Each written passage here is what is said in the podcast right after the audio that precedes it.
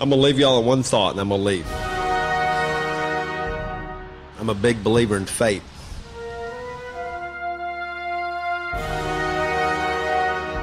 I have a good feeling about this. That's all I'm going to tell you. We all swore that Sunday night we will be coming back. We will come back. We will beat them in 85. We will beat them in 85. And you wouldn't bet against Patrick Reed following him in.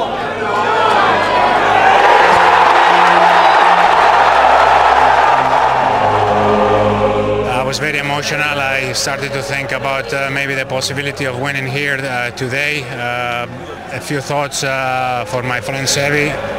This one is for, for him. Five of you have already asked me tonight, you know, what's the winning formula and what's the difference year in and year out? And, you know, if I could put my finger on it, would have changed this shit a long time ago. This for the Ryder Cup. Mm, and it slipped by the edge.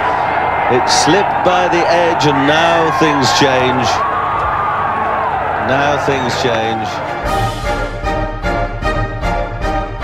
I live for the Ryder Cup. That's why I'm here. I will deliver a point.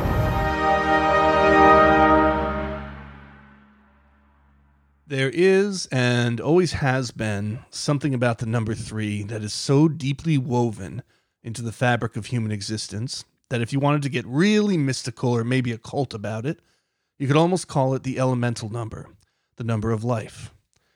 You've heard the phrase things happen in threes, and that could be describing anything from hearing a strange word three times in the same day to three famous people dying in the same week. The number three is all over religion, dating all the way back to the ancient Mesopotamians and the Egyptians, through the three gods of Hinduism to, of course, the one most familiar to the Western world, the Holy Trinity of Christianity. It's a huge number in art. The triptych paintings, the three acts of a Hollywood screenplay, the major and minor thirds in music. If you're watching an improv or a sketch comedy show, you'll likely hear the beats of a joke three times. It's called the rule of three. And when it comes to storytelling, from the Oedipus cycle in ancient Greece to Star Wars, so often things happen in trilogies. Why do I bring this up? Well, I like to look at the origin story of the modern Ryder Cup through this same prism. There are some great individual, kind of one off Ryder Cups out there. The War by the Shore in 1991 at Kiawah Island, the Draw on the Dunes with a concession in 1969, the American comeback at Brookline, of course, the European comeback at Medinah. but to tell the story of the Ryder Cup in the European era, to understand why things are the way they are today, you have to go back to that tried and true format, the trilogy. And in this case, the transformation began in 1983 at PGA National in Florida. That's part one. That's what we're doing here today. Continued in 1985 at the Belfry in England. That's Act Two. And the finale comes in 1987 at Muirfield Village in Ohio three contests, a trilogy, and the Ryder Cup that emerges on the other side is, to put it mildly, a very different beast. Now, if you listen to the first episode, I traced a little bit of the old history of the Ryder Cup, and at the risk of repeating myself, I'm going to do it again, maybe a little faster this time. The main thing you have to know is that from 1927, when this event starts, to 1981, the story of the Ryder Cup is a story of thorough American dominance over the British, later the Europeans. I said it last time, there's nothing dramatic or surprising about this. America had the overwhelming population and talent advantage to the extent that no amount of tactics or team spirit or anything else could overcome it. They won over and over and over. It was boring, it was predictable, and it's kind of a miracle the event even survived. And I think it's important to mention, even if we do it quickly, that the fact that Great Britain endures the greatest trauma in the history of its empire in World War II is not irrelevant here. It's not just about losing soldiers for them, it's about losing civilians during the bombings, it's losing infrastructure, it's having to rebuild your country, both materially and psychologically. That's going to take a toll on every walk of life for a very long time. And even something as seemingly tangential as the Ryder Cup, yes, it will be affected. So, as this American golden age is happening, people know there's a problem. Steps are taken throughout the years to try to make it more competitive. The format changes a few times.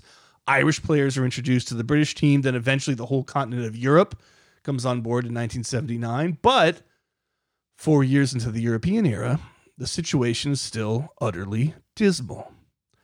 1979 at the Greenbrier, year one of the Europeans, it's America winning at home 17 to 11. 1981, the second time Europe gets its first chance as a continent on home soil, America embarrasses them, wins by nine points. And it's important to understand that really nobody is happy about this. Obviously, the Europeans aren't happy. They're miserable. There's infighting and bad feelings, and nobody likes the captains, and on and on. Might sound familiar to modern fans of the Ryder Cup, but at the time, the Americans aren't really happy either.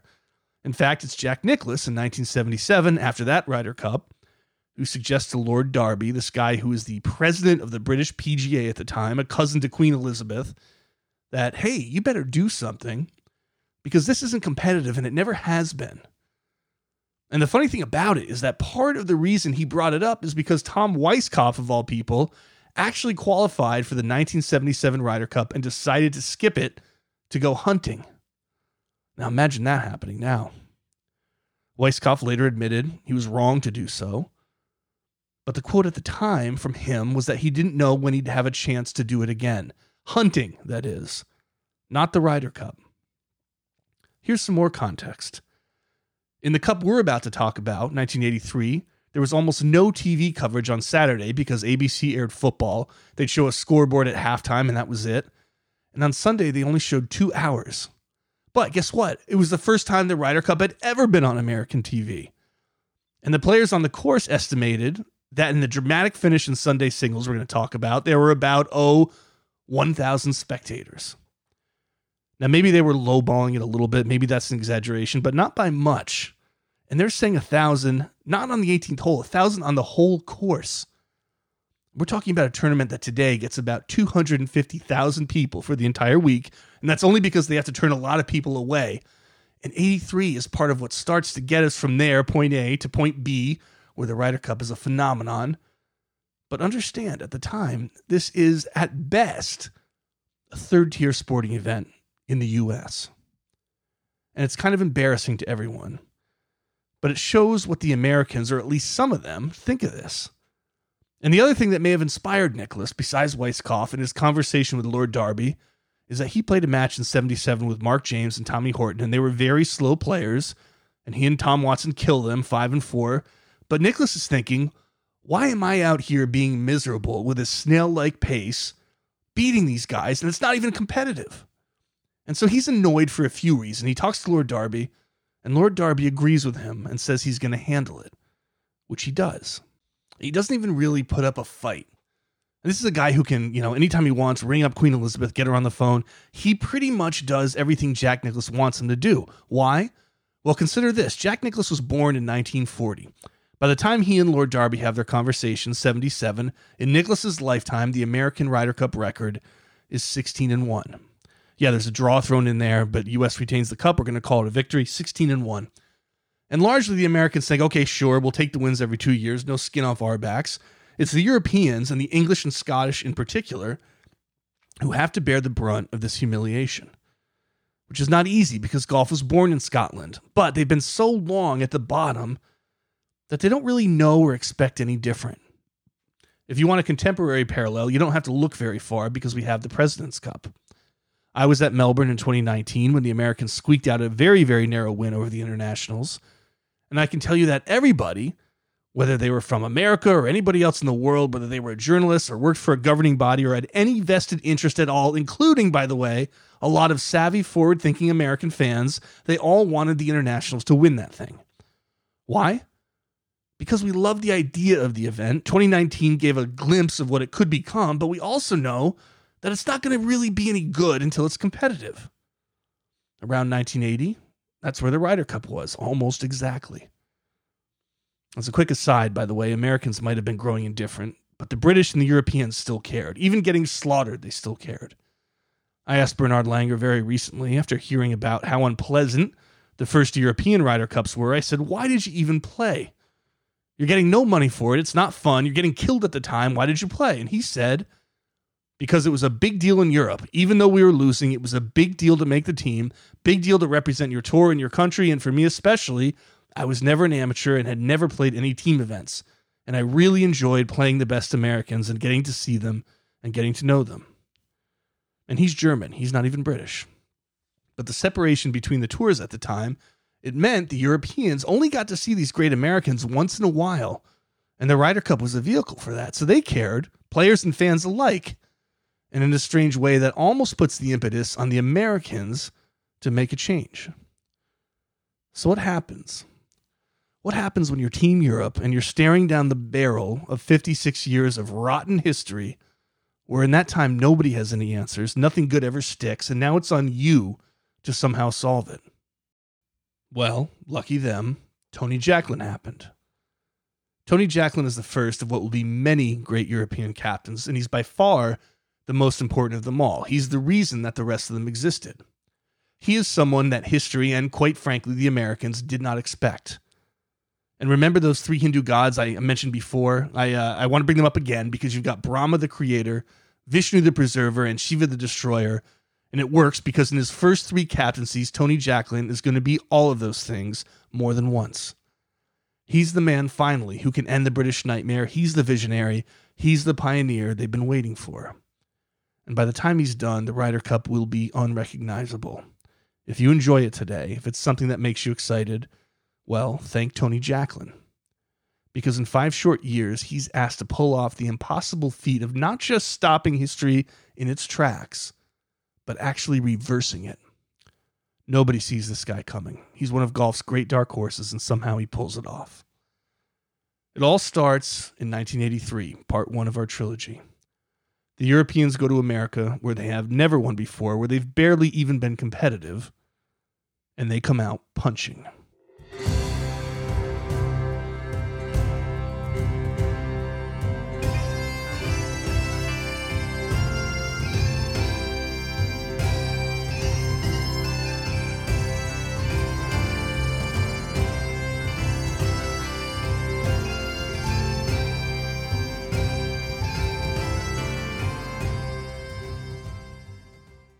There's a funny thing about history, and I'm talking any kind of history, and it's that some of the greatest leaders are very unlikely figures.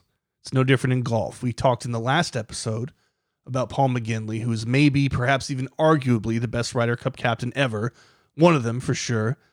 And he was someone who never even got serious about golf until he was 19, never won a major, and yet he's so talented in this one specific way, and he's got a little bit of ambition too, that he almost inevitably falls into a leadership role. Well, Tony Jacklin was also an unlikely figure, but it wasn't because of his playing resume. In fact, not only was he a tremendous pro, but I think when you look back at the history of golf since, let's say, 1950, he's one of the most underrated players and I emphasize that word player. I'm not talking about Ryder Cup captaincy. I'm talking about players most underrated in the sport. Part of it, of course, is time. He did most of his damage in the 60s and 70s. That's more than 50 years ago now. And we have a bias toward more recent events. Part of it, too, is that he's incredibly well known for a moment called the concession in the 1969 Ryder Cup, which we'll get to in more detail shortly, but which was so famous that it has a way of overshadowing everything else Tony Jacklin did. And beyond the concession, he's of course famous as a four time Ryder Cup captain. So when you're dealing with a guy who's now 76 and has these two really big lines on his resume, it's inevitable that something gets lost in the shuffle. And that something is the vast majority of his playing career. Jacklin was an only child, born in the town of Scunthorpe in 1944 in the latter stages of World War II. This is an industrial town in the north of England. His dad works as a truck driver and at the steelworks. His mom is working weekends at the market, and he wasn't very old before he himself worked a paper round and helped his mother load vans. These are not rich people. In fact, money was a constant problem in his younger days. His father took up golf at the behest of a neighbor when Tony was eight. He ended up following in his dad's footsteps, and by age 13, he had won the local boys' championship as a completely self taught golfer and against some much older kids. He was a good looking, even as a young man, incredibly confident, the kind of kid who would practice his own autograph because he just knew he'd be famous. And though he quit school at 15 and he spent a year at the Steelworks, golf was always his ticket out. And so at age 18, he turned pro. Didn't take him long to find success either. He made the cut at the 63 Open at Royal Lytham in St. Anne's, which gave him some money to travel on. And he was a very good touring pro by 64, now just 19 years old. And when we talk about the tour, then, by the way, it was not the European tour but a series of independent events mostly organized either by a golf club or a company or one of these sort of scattered governing bodies. But it wasn't until 1972 that the European Tour was formed. And even then, it wasn't really integrated continent wide because you had the British PGA and other governing bodies kind of doing their own thing. So Jacklin's playing in events like the Coombe Hill Assistance Tournament, which was his first really big win, and these other kind of British PGA type events that were popping up here and there. But he was a flashy guy even then, the kind of guy who Rick Reilly wrote in Sports Illustrated would wear gold lame pants, lavender cashmere sweaters, things like that. And he was clearly destined for bigger things. So after he met his wife Vivien in Northern Ireland in 65, he started to travel. And at this point, that year, 66, 67, he's winning tournaments in Australia, New Zealand, South Africa. He's playing in Asia. Along with his usual European tour events, he's all over the world. And his wife's caddying for him on some of these long trips. And then Tony Jacklin makes a big decision, a fateful decision, which is that he's going to play in America. It sounds simple, but that's not easy at that time. There are not many quote unquote foreign players on the PGA Tour. That's what they called them then. And the rules make it a little difficult to go full time. I mean, as late as 1986, Seve Ballesteros was feuding with Deane Beman, the PGA Tour commissioner at the time, because he essentially got banned that year for not playing 15 events the year before and the reception is a little hostile too. Jacklin recalled one incident where an American player named Dave Hill stood a few feet away from him and said that he didn't think foreign players should be allowed to play in America. And so Jacklin has to bear the brunt of that. And when we spoke, he told me, quote, I've never met anybody that could help where he was born. But Jacklin wants to be the best player in the world. He's incredibly ambitious at this point, and he knows to do that, he's got to beat the Americans. So uh, quick little historical aside here. If you go on Wikipedia and look up the list of men's major champion winners, you start out and it's all British. The Open Championship, of course, the first one starting in 1860. The US Open joins the fun in 1895, PGA Championship in 1916. And in all of them, the Brits are completely dominating. As you'd expect, it's their sport, and these are the early days of it. It takes 17 years before an American wins the US Open. I repeat, US Open. And when it starts to change, it does so slowly. Guys like Walter Hagen, Francis Ouimet sneaking in a couple titles here and there. Then World War One hits, and afterward, it's like somebody snapped their fingers, flipped the light switch because American golf takes off. In 1922, the three majors, remember, there's still no masters at this point, are won by Hagen, Gene Sarazen, and Gene Sarazen. What do they all have in common? They're all American. And Hagen wins at Royal St. George, which makes him the first US born winner of the British Open, the Open Championship. From there, all of a sudden, it's a story of American dominance.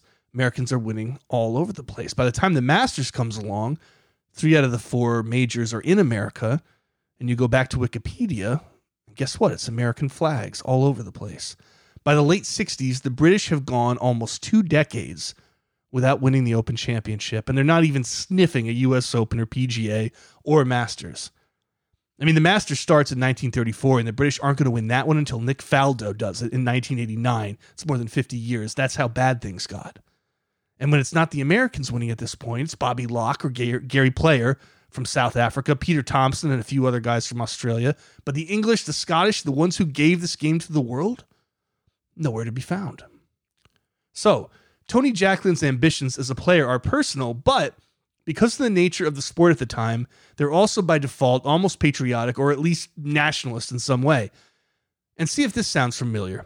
In order to fulfill that ambition, he's got to do it against a historical juggernaut, yes, the Americans. He's got to beat Jack Nicklaus. He's got to beat Arnold Palmer. He's got to beat Lee Trevino.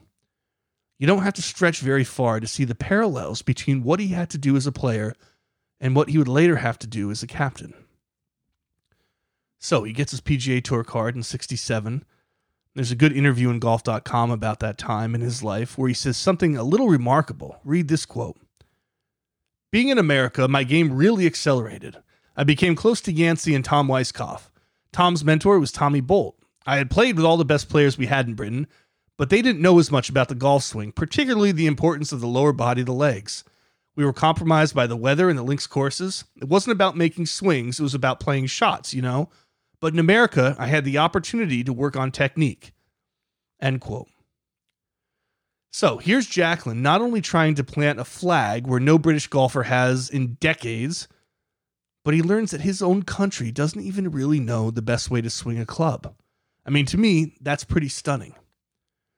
But Jacklin improves, and he does something amazing in 1968, which is that he wins the Jacksonville Open Invitational. You might hear that and say, okay, give me a break. I can tell just by the name. It's not around anymore, but I can tell by the name it's just a normal PGA Tour event. Yes, true. But when was the last time a European won a quote unquote normal PGA Tour event? The answer is actually harder to find than you think, but it's the 1920s, and it wasn't even really the PGA Tour then. Jacklin is essentially the first. Let's call him the first European to win on the PGA Tour. More or less, that's true. And he does it paired in the final round with Arnold Palmer. And I'm going to quote him now from that same golf.com piece. He said, quote, and winning in Jacksonville in March 68 was a big deal because I played the last day with Arnold. Playing in front of Arnie's army was like playing with Jesus Christ. I mean, they didn't give a damn about what you were doing. And despite that, I got it done. And that was a great confidence booster, knowing that I could win in that type of arena against all odds. I had to be tough playing over here because there were a bunch of guys who resented any foreign player in those days. 50 years is a long time ago. The attitudes were a bit different then. It was a battle to survive. When I stepped on the golf course, the softest thing about me was my teeth. End quote. So he's a pioneer already, age 24. And he becomes a pioneer again when he becomes the first British player to win the Open Championship in 1969 in years. And then he becomes the ultimate pioneer a year later in 1970 when he wins the US Open. The first British man to do that in 43 years, and the first Englishman to win it since 1924. And by the way, a little poetic justice the man who came in second at that US Open, Dave Hill, of course, is the one who let Jacklin know that he didn't think foreigners should be allowed to play in America. You can't understate what Jacklin's win does for the English game. It's basically like a defibrillator paddle on the still heart of the British sport. It revives them. And when you see a generation of British golfers having way more success internationally 10, 15, 20 years down the road, a massive part of that is down to Jacklin, who did this all on his own. Even all the way in 2013, when another Englishman, Justin Rose, wins the US Open, he thanks Jacklin. That's how much this resonates then and continues to resonate today. And again, I mention all this because when he's asked to do a very similar thing in 1983, I'll use the phrase one more time to stop history in its tracks. Well, it's not exactly the same thing because it's a team instead of one man, and he's not even playing, but then again, it's not that different either. And he knows what to do because, in a way, he's done it before. So throughout this whole time in his playing career, Jacklin is also playing in Ryder Cups. And a lot of times when we look back on a career, you can find pairs of people who always seem to find each other in the historical record, one way or another. And Tony Jacklin and Jack Nicklaus are two of these people. And the most famous moment they're going to have as players comes in 1969 at Royal Birkdale. You already know this is in the midst of a long American Ryder Cup winning streak, but here you have the rare case of a very close, exciting match. In fact, I think I said last time that while we're focusing on one Ryder Cup per episode in this podcast, they're probably all going to be after 1983. But 1969, that might be the one exception. It's good enough within that kind of boring stretch. It's good enough to merit a little bit more attention. Well, we'll deal with it quickly here. It was a tense Ryder Cup, no love lost at all between the two teams.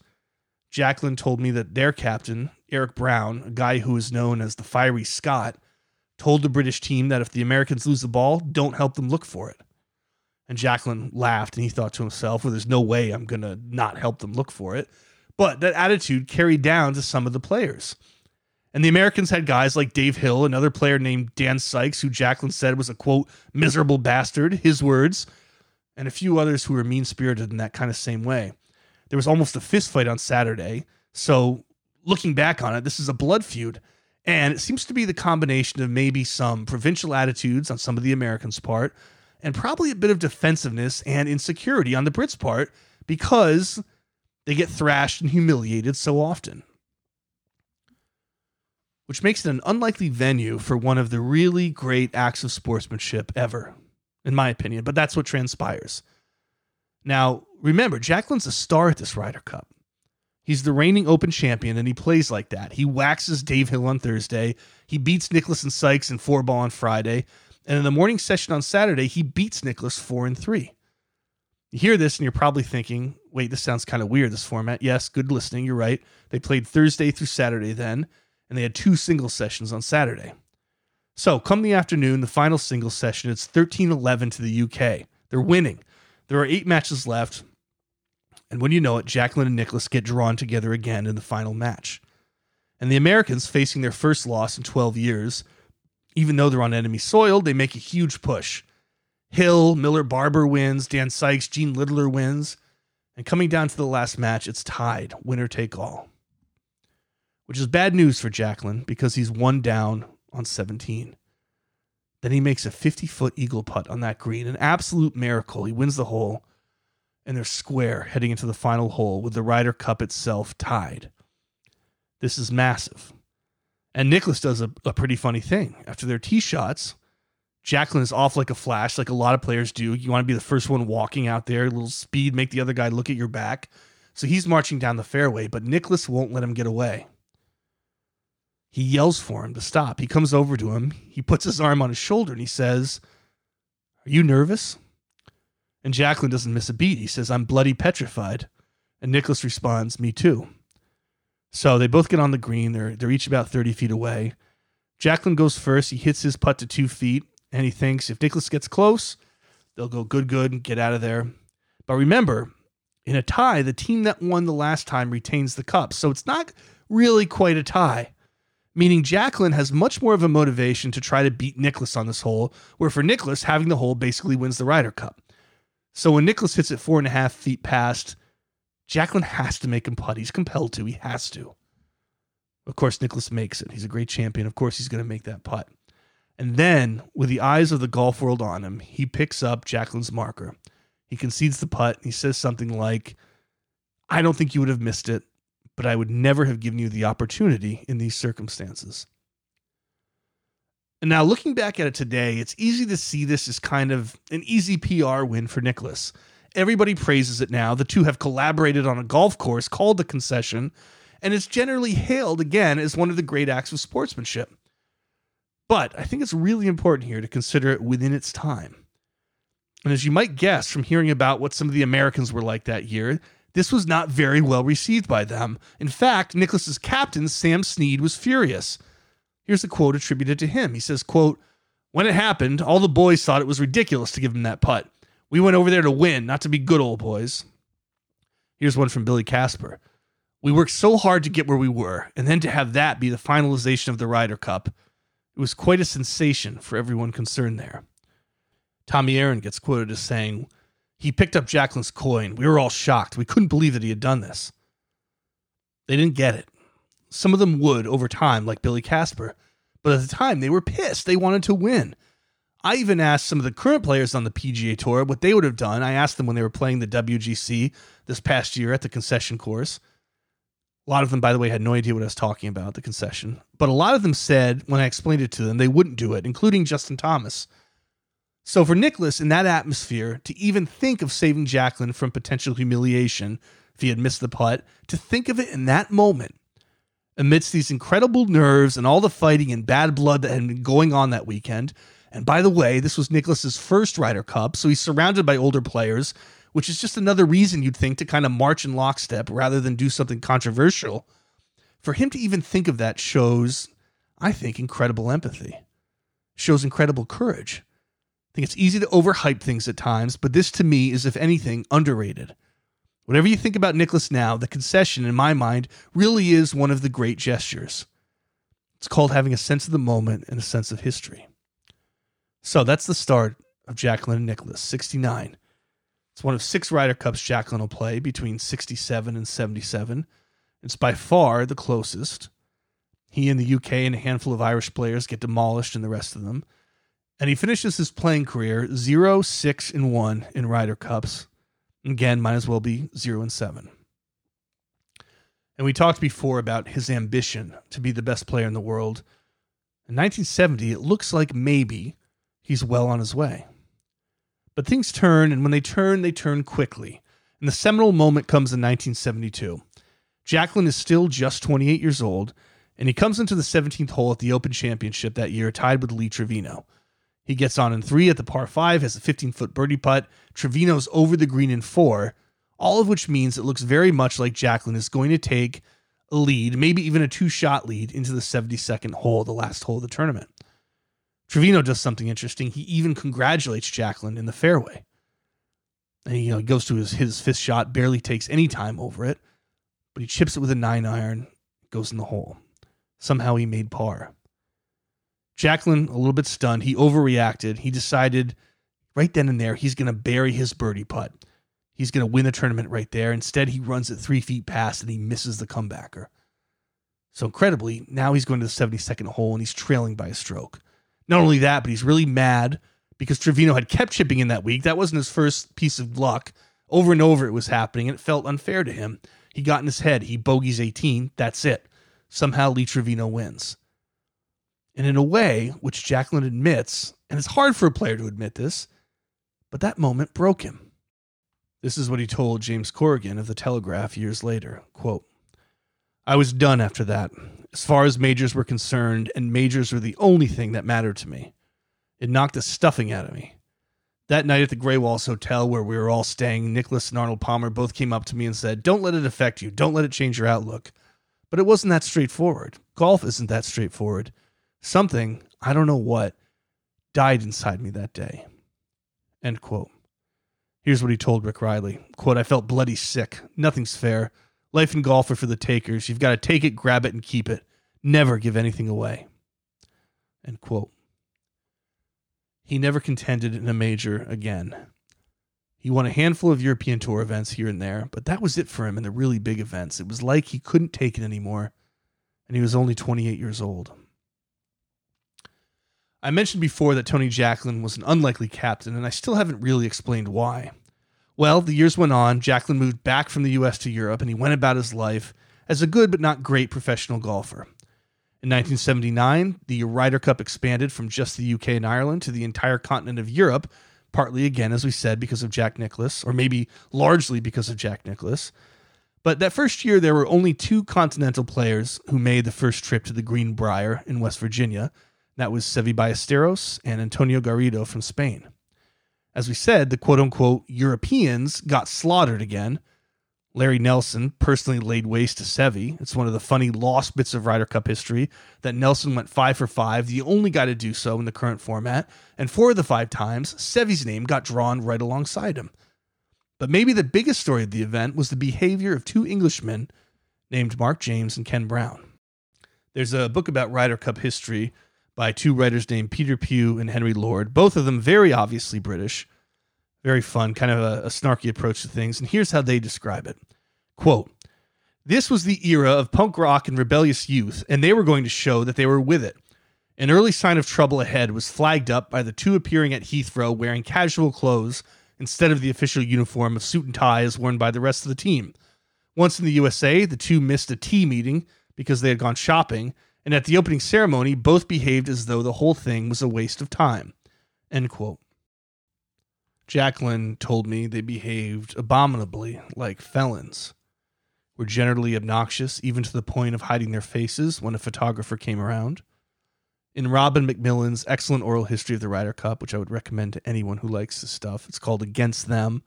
John Jacobs, who was the captain for the Europeans that year, lays out their sins.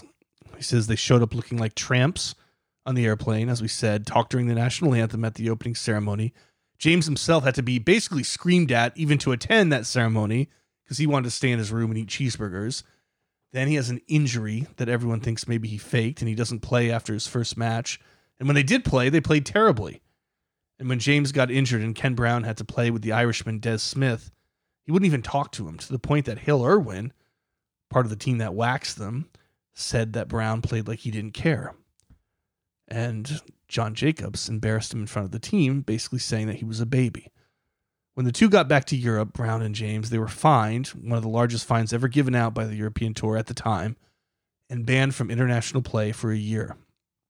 Everyone, and I mean everyone, was pissed off at them. So imagine how Tony Jacklin felt in 1981 when he was a spot behind Mark James on the money list, right around 12th, and the captain John Jacobs, who was also the captain in 1979 and had watched Mark James's buffoon act, took Mark James with a captain's pick over Tony Jacklin. Well, that was it for Jacklin. Jacobs invited him to be an assistant. He said hell no, or as he's quoted against them, he tells them to stick it in their ear. And not being picked is a big deal for him, but it's not his only beef about the Ryder Cup. Listen to this quote. By then, I was totally disenchanted, and particularly with the attitude of those in charge, not just of the Ryder Cup, but golf in Europe generally. For a dozen years or so, I'd been playing mostly in the States and was constantly aware of how much higher standards were over there. End quote. He was talking about players, but he was also talking about the quality of the courses, locker rooms, food, practice facilities, everything. And he was sick of the British PGA being completely cheap about the Ryder Cup. He goes on. Quote, I particularly remember one year, 1975, at Arnold Palmer's home club, Laurel Valley, we were all given Stylos plastic shoes. And one of my soles came completely off during my singles match against Ray Floyd. Meanwhile, there they were, the Americans, traveling by Concorde, looking a million dollars, wives to match, and the best of everything laid on. In those days, we really were second class citizens and like lambs to the slaughter. End quote. It's funny to read that today because we associate Ryder Cup dysfunction with the Americans, but at the time, clearly, it belonged to the UK and then to Europe. Jacklin used a great word, I thought, to describe what happened to his teams in the Ryder Cup, and that word was frappéed, as in they were frappéed by the Americans routinely. And he also said something really interesting to me about their mentality going in and how they would handle this kind of humiliation that came their way every two years. They may have been lambs to the slaughter, but that's not how they saw themselves, because of course they have their pride. So what did they do? Well, to quote Jacklin again from when I talked to him in Florida, he said, quote, in those days, it was quite a lot of bravado, if you like, not confidence. You wouldn't be confident. It was more like, oh, we can do it. But there was nothing that really happened to make you believe that could be. It was superficial bravado, like, we can beat these buggers, and you talk about it, but when you've got the real confidence required, it comes from inside. It's not something you brag about, it's something you do. End quote. I asked if there was an inferiority complex, and he said, Absolutely, there's an inferiority complex. We stood in the first tee, and we were two down before we ever hit a bloody ball. So the bravado was a defense mechanism and a symptom of all the losing. And maybe you could argue that even the way Ken Brown and Mark James behaved was a symptom too. But 81 comes, Jacobs picks James, completely alienating Jacklin, who had actually felt sorry for Jacobs after 79, but was now enraged with him. And losing Jacklin from a playing perspective at that point was maybe not a death blow or anything close to it, because he was past his prime. But then they went and managed to do something worse, which is that they lost Seve Ballesteros. Now, Seve had gone from a very big star in 79 when he won the Open Championship to an outright superstar by 81 because he'd won the Masters in 1980, which you'll remember at that point no British player had ever done. In fact, he was the first European to do it. Couple that with his good looks and his passion, and this is an incredibly exciting person to have in the sport. The guy was electrifying. And it probably comes as no surprise that as he becomes a bigger draw, well, he wants some appearance fees. Not just from the Ryder Cup, but at European tour stops too. And in some places he gets them, but then Europe says they don't want to do it anymore. They want a complete stop to it. But guess what? They keep paying Americans, which pisses Seve off even more. And the Ryder Cup especially says no, no appearance fees. They could have picked him, but when a three man committee made up of Jacobs, Bernard Langer, and Neil Coles met, only Jacobs voted to include Seve. So he was out for 81. And the Americans came in with a great team to Walton Heath and they massacred the Europeans 18 and a half to 9 and a half. So 1981 ends, 1982 comes around and nothing happens. The next Ryder Cup is going to be at PGA National in 83, but 1983 comes and nobody hears anything. Why? Well, that's because there was a fight going on. And the fight was within the British PGA, and it involved a spirited disagreement between the old guard and the new guard about what kind of person should be Ryder Cup captain. You won't be surprised to learn that the old guard fought for this idea of a ceremonial captain, a kind of lifetime achievement award. Basically, an old guard captain, while the new guard, led most prominently by Bernard Langer and Bernard Gallacher, thought the captain should be somebody at the end of their playing career, but much closer to the generation of the stars he'd be managing. Someone who would be in touch, in other words. And all this was happening in these committee meetings that included British PGA officials and players. And they keep ending with no resolution. The argument goes on. 1982 ends. The Ryder Cup is just months away. The young guys are not backing down, and finally they win. So the date comes in April of 1983, Jacklin says. Some others put it as late as May of that year. When he's out in the range at Moortown Golf Club in Leeds, he's approached by Ken Schofield, executive director of the New European Tour, and Colin Snape, secretary of the British PGA. And they ask him to be the Ryder Cup captain. By the way, you have to emphasize again that this is five months before the event. Think about that today, when captains are chosen a year and a half at least beforehand. But they drag their feet so much that they barely have time to do anything. Now, Jacklin told me all of this in an interview down in Florida at his golf course, and later I reread about it again in an article that Bob Harig at ESPN had written in 2016. And to me and Harig, in both cases, he used the same expression to describe his reaction when they when they put that question to him. You could have knocked me down with a feather. To say this is a shock is a huge understatement. We already know Jacklin was done after the events of 81. He didn't like them. He assumed they didn't like him that much either. He knew they considered him kind of a whiner. So this invitation didn't just come out of the blue, it was the absolute last thing he would have expected. And at first, he didn't know what to do. One thought he had originally, a pretty natural thought, was to tell them to get lost. On some level, probably that would have been satisfying. A little bit of revenge for everything that had happened to him. But on another level, the idea excited him. If, and this is a big if, only if he could do it on his terms. So that day at Moortown, he told him he'd think about it. And he goes home and he turns it over in his head. So let's ask that question. What does it mean to Tony Jacklin to do it on his terms? Same question he's asking himself that night. Last podcast, I talked a lot about Paul McGinley, and a large part of what made him great was his tactical mind the strategies that went into play to form good pairings to kind of befuddle the Americans and all the intricate planning that he engaged in. Well, it's different for Jacklin, and it's different because McGinley, by 2014, already had all the logistical support he needed in place. Money's not an issue, facilities are not an issue, nothing like that. So he has the freedom and the time, of course, to go really deep into tactics. Jacklin's not going to get that deep, not this time because he's tasked not with continuing a successful template, but of inventing one. Again, he is face to face with the blunt side of history. He's got to push back and he's got to do it fast. And what he wants to do, if you reduce it to its simplest version, is he wants to make this about the players. He wants to make it comfortable for them, pleasant for them, easy for them. He wants them to be treated by the same standards that the Americans are treated. You remember the quote I said uh, uh, before about how he felt like a second class citizen that lamb to the slaughter. His shoes are falling apart. Well, all that needs to change, and it needs to change in a big way, or they're never going to be successful. He knows that. So he goes to a friend's house for the night and he thinks about it. And he decides that he's going to go in and ask for a few things. First, they've got to travel on the Concorde, the supersonic jet. Second, they had to have good clothes. It's hard to overestimate how much the shoe incident from 75 sticks in Jacklin's mind even today, to the point that the friend he stayed with remembers him talking about it over and over at night the shoes. Next, they should be able to take their caddies free of charge, which amazingly had not been the case until then in the American Ryder Cups. He also wanted a team room. That's a really big one. He has a lot of memories from his playing days of captains pulling them into these dank, sweaty locker rooms giving them the pairings, maybe a short speech, and then they're all off on their own. And he knows that's no way to build team chemistry or team spirit. And he wants food there in these team room and drinks, so nobody has to go anywhere else. And finally, on a strategic note, he wants three captain's picks. So he goes to meet Snape and Schofield again, and he comes in with this attitude of, Here are my demands. If you don't like it, fine, I walk. And it almost sounds when you hear him talk about it today like he knew in his head, he had a good idea of how this was going to go. They were never going to agree. It was going to be too much that he asked for. He wouldn't compromise. They wouldn't compromise. It would be all over before it started. That's how it was destined to end. And then something funny happened as he started reeling off these demands.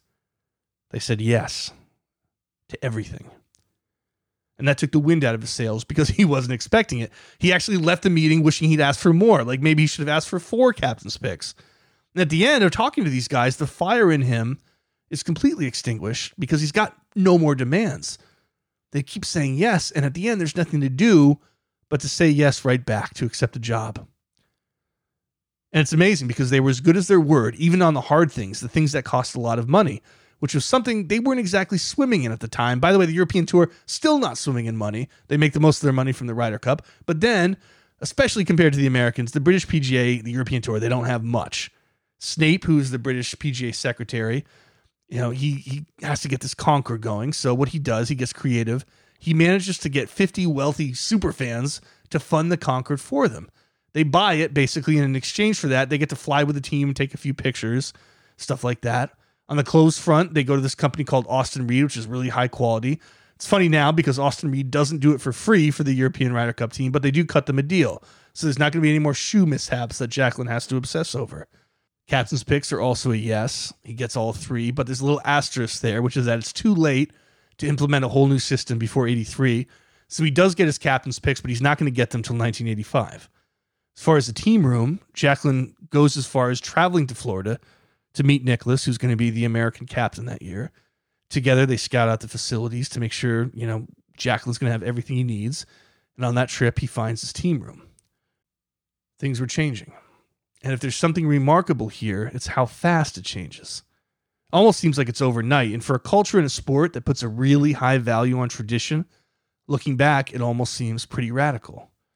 Maybe radical is actually too radical a word, but you have to remember that this is an organization that, as it pertains to the Ryder Cup, the British PGA, has been making bad decisions for years now. Bad captains, bad leadership, no sense of the bigger picture of what it's going to take on an infrastructure level to change things, no real plan on how to put themselves in a position to beat the Americans. And then in 1983, it's like, boom, snap your fingers. Now there's total commitment. The dysfunction is gone almost overnight, and they're making all the right decisions. And when the right decisions are tough, they don't say no. They say, okay, we recognize this is the right decision. How do we think outside the box to afford it to get it done? And there's an obvious question here why? Why is this happening? First, of course, you have to give credit to Nicklaus because he has the stature to approach this guy, Lord Derby. And when he says things have to change, it's not just a suggestion, there's actually an implied threat in it. As in, if you choose not to change it, we're all going to be like Tom Weiskopf and find an excuse not to be there to go hunting or wherever. So, yes, the Europeans choose Tony Jacklin and he becomes the engine of this train. But let's not forget that somebody had to say yes to him, to say yes to the players clamoring for him. So it has to come from somewhere higher. And by 1983, guys like Lord Derby and Colin Snape are desperate because even they make a lot of revenue from the Ryder Cup. And if that goes away, which it seems like it might, they are in serious financial trouble. They've transitioned into the European era, pushed by Nicklaus, but now they need to do more just to save the institution itself. And suddenly, doing something radical like this, like giving a disgruntled 38 year old Jacklin the captaincy and almost total power, well, it doesn't seem so radical anymore. Seems like it's maybe your best shot, even if they don't particularly like the guy. And this is a funny thing about the story of 1983 because when you're me, and you envision making a Ryder Cup podcast like this one, you think you're going to talk about all the on course drama, the shots and the putts that decide the outcome. And here we are, however many minutes, probably almost 50 minutes into this, and we haven't said a thing about that. Why? Well, because I really don't want to rush past this turning point in golf history, which is, and you can laugh, but it's largely about a series of meetings. Sounds bureaucratic, I know it sounds boring, but these meetings are absolutely momentous they determine the future of the Ryder Cup. It's not the most sexy thing to talk about, but they are more important in their way than anything that ever happened on the course. So, what meetings have we talked about? Well, again, Jack Nicklaus with Lord Derby, 77, saying things got to change, precipitated a letter he sent to him. The three person committee, where they banned Seve Ballesteros, ensuring that 81 is going to be a disaster. Then the player committee meetings afterward with Gallacher and Langer pushing for a younger captain the meeting at the Moortown driving range where Snape and Schofield offer the job to Jacklin, and the meeting after where he makes his demands and accepts that job. We said it earlier if the Ryder Cup is meaningful to you today, if you value the competitiveness and the drama of it, know that it exists in its current form because of these meetings between 77 and 83, which actually transform everything, which really almost shoves it into the modern era. And the modern era is so much better in so many ways than what came before. And there's one more meeting that we have to talk about. Right as Jacklin accepts the job, this figure, Lord Derby, who's president of the British PGA, He's hanging around, wondering how it went. He's anxious, but he's also a cousin of Queen Elizabeth II, and he can't get his hands dirty by asking Jacklin to take the captaincy directly. So he has his guys do it. And they have a complicated relationship, Derby and Jacklin, because later they're going to fight over how Ryder Cup funds are allocated. And Jacklin's really going to piss him off majorly by arguing that players should get more. Of course they should. And he eventually wins that argument. To this day, Jacklin suspects that maybe it was Lord Derby who stood in the way of him getting a knighthood. He had his OBE, that's the Order of the British Empire in 1970, and then a CBE in 1990, that's another slightly higher title, but never a knighthood. And in conversations with me, he called Lord Derby a pompous geezer. So you can see they weren't great friends. But a lot of that drama happened afterward, and Derby was quite glad actually in 83 that Jacklin accepted the job. I think probably he seems like a smart guy and he probably had a sense Jacklin was going to was going to do well. And they spoke after that meeting and Jacklin said to him, "What about Seve?" And Derby said, "Well, you've accepted the job. He's your problem now." Which brings us to that last meeting. Prince of Wales Hotel in Southport, England. It's within 2 weeks of Jacklin accepting the job. It might be as soon as a week later and he knows that one of his most important tasks is to get Seve on board after the debacle in 1981. So they were going to play the Open that summer in Southport near there. Seve happened to be playing an event there that week. So they met up. And here's how Jacklin described that breakfast to me. Quote, he vented. And I said, Well, you know, I agree with every bloody thing you said. They're all a pain in the ass, but I'm in charge. We do what we want, and I can't do it without you. I've accepted the job, but without you, we're not going to be competitive and the eggs are getting cold. And in the end, he said, Okay, I help you. And that was basically history after that. End quote. There are some other good quotes from other sources about that meeting. In the book by Pugh and Lord, they talk about how Jacklin tells him that succeeding in the Ryder Cup will help his image in the UK. In Bob Harig's story at ESPN, Harig says he was a very proud guy and he was angry, felt he had been slighted. That's Jacklin talking about Seve. Jacklin says, I said we're not going to be in the back of the bus anymore. They've promised me the best of everything. And there's a postscript in a Reuters article that I particularly like right after Seve agrees, where Jacklin says, And my God, once he committed, he was unbelievable. And that will be the last of these critical meetings we talk about. The culmination of all of them, the end result, is that you've got Tony Jacklin as captain with about as much freedom as anyone has ever had in his role. And on the player's side, you've got the guy sitting across from him at that breakfast table in the Prince of Wales Hotel, Seve Ballesteros. He's angry, he's uncertain that morning, but he's going to become the greatest Ryder Cupper of them all. And with those pieces in place, those two pieces, when you look at this a certain way, before they even set foot in Florida, before anyone on either side even knew it, in that moment when Seve agreed to join, the 50 year reign of the Americans had just come to an end. We haven't talked much about the Americans yet. I think if I were writing this story as a novel, if it was fiction, it would almost be better if they were totally cocky, totally confident, and were stunned at what happened to them in 83. Kick the Euros' butts in 79 and 81, going to do it again. It would be more poetic that way, maybe. But it wasn't the case. In fact, to their credit, they didn't know how bad it was going to become, but they did seem to understand almost exactly what was going to happen in 83. Here's a quote from Ben Crenshaw that sums up their perspective nicely. He says, We knew, even if the rest of America didn't, that we were going to have to play our absolute best golf if we were going to keep the cup.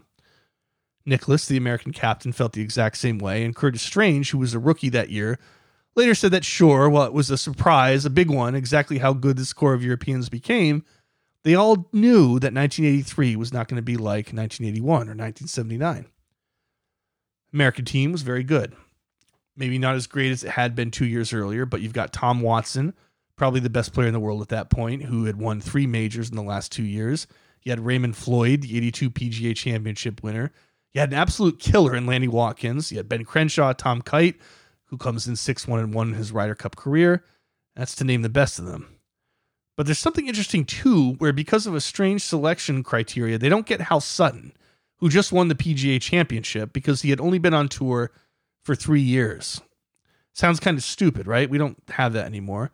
And another guy who wasn't there is Larry Nelson, who you may remember has had incredible success at the Ryder Cup, won the US Open that year in 83, but doesn't make the top 11 of the points list. And at the time, there were no captain's picks for the Americans, so they can't do anything about it. But based on what we know about Nelson and what we learned about Sutton, leaving these guys out means they're missing two really key members of their team. And who do they have instead? Well, they've got Jay Haas, Craig Stadler, Calvin Peete, Bob Gilder. You probably know these names, you may have heard them, but they're not sort of the headliners. They're not the guys you're necessarily dying to see on the tee when you need a point. Worse, they're all rookies. So this is a top heavy team. And once you get past that pretty fearsome top line, there are weaknesses.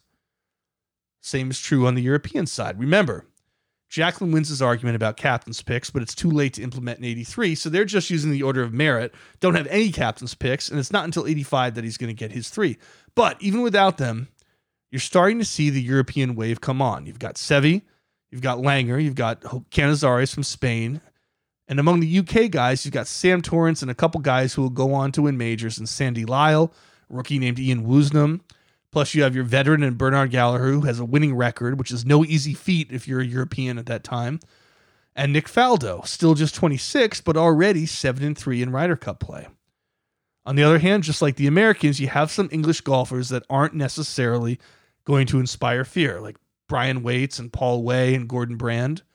You've also got Ken Brown in the mix, the guy who behaved so badly in 79 and who Jacklin probably doesn't like too much, though he does send him out four times out of five sessions, and Brown goes a respectable two and two. But if you're looking for a moment where you can save the European team, okay, the cavalry is here. This is when things change. I don't know based on the lineup that 83 is it. Maybe it's 85 or 87 when the really good teams start to form.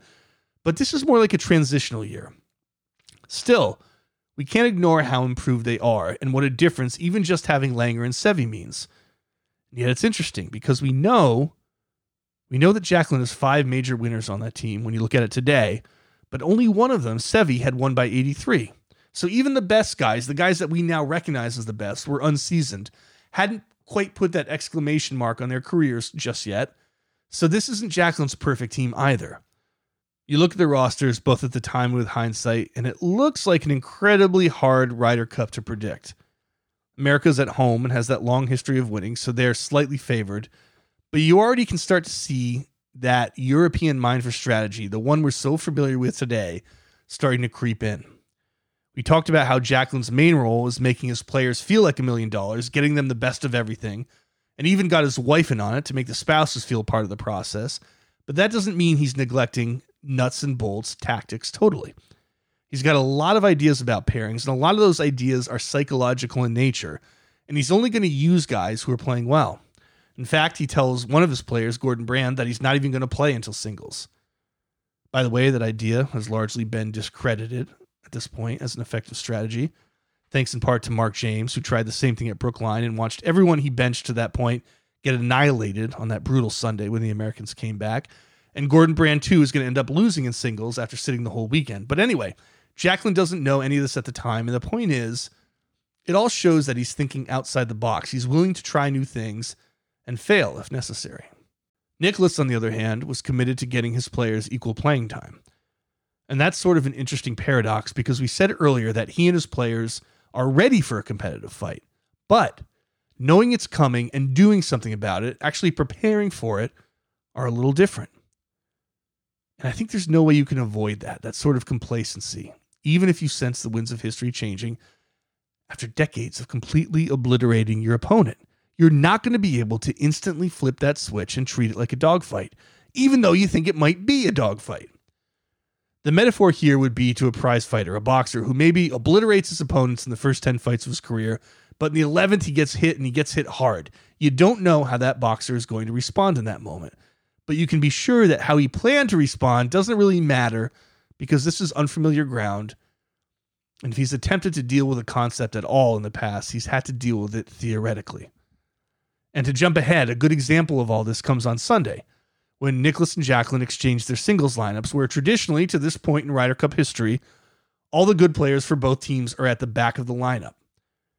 And Nicklaus sees what Jacklin has done, and he sees to his chagrin that he's gone and put Seve Ballesteros, Nick Faldo, and Bernard Langer as his top three players, his first three. And Nicklaus actually says out loud, You can't do that, which is funny in a modern context, but he's steeped in tradition and this idea of what the Ryder Cup is and what it should be. And that idea is inevitably colored by all the success the Americans have had and how inferior their opponents have always been. And being stuck in that mindset allows Jacklin to sort of shock him with this unconventional tactic that, in fact, doesn't look very unconventional today. So fixed was Nicklaus in the mentality of decades of how the Ryder Cup should work that it never even occurred to him to think, okay, how might Jacklin try to screw me over here? What tactics might he use to level the playing field? Thus, he couldn't anticipate this. Kind of reminds you of hearing Revolutionary War stories where the British are all lined up in an open field in their red coats prepared to do battle, and all of a sudden the Americans jump out of ditches at them, attack them at the back of their lines, and then run away before they can figure out what's happening. And the British are thinking, What is this? This is not how you fight a war. That's kind of where Nicklaus is. He respects the opponent, but he's not quite ready to fight them on their terms yet. But Jacklin, the underdog, is compelled to be clever because they've been fighting the Americans on an open field for years and it hasn't gone well. Necessity is the mother of invention. And from Nicklaus's perspective, there's no need to change anything. Where there's no necessity, there's no invention. This, I think, is very forgivable in 1983. The fact that it's still happening 30 years later, 40 years later, as we explored in the first episode about 2014, a little bit ridiculous, a little bit embarrassing. But in 1983, you can't really expect much more of Nicklaus. Maybe if he was a genius, maybe then you could. And he is a genius, but his genius is in playing the game. And maybe you could argue he's a genius in his vision about what golf and the Ryder Cup should be, maybe even his vision designing courses later. But as he's going to prove a few times, He's not a genius as a captain, not a genius as a motivator or a leader necessarily, and he's not prepared for Jacklin. By the way, he'll get another shot in 87 and he still won't be prepared. We saw this with Britain and we see it again with America that for whatever reason, it's very hard to turn the ship of state around in the Ryder Cup if you've been losing for a long time. Not just that, but it seems hard to even learn simple lessons. Maybe that has something to do with human nature. Maybe it's specific to golf, which is by nature a more conservative sport where things change slowly. I don't know. But whatever the reason, inertia is very real and very, very difficult to overcome. Let's talk about Seve Ballesteros. It's funny today how in America, at least from where I'm sitting, we associate Seve with the Ryder Cup most of all. On one hand, it does make sense. He was great. On another, my God, this is a five time major champion. This is the first European to win the Masters. Other than Gary Player, he's the first non American to win the Masters. Hell, he's probably the greatest European golfer ever, top five at minimum. If Tony Jacklin is the guy who sort of planted the first flag in America as a player, the first guy to come over and make a huge impact on the PGA Tour, Seve's the evolution of that, the guy who stands on Jacklin's shoulders and does even better.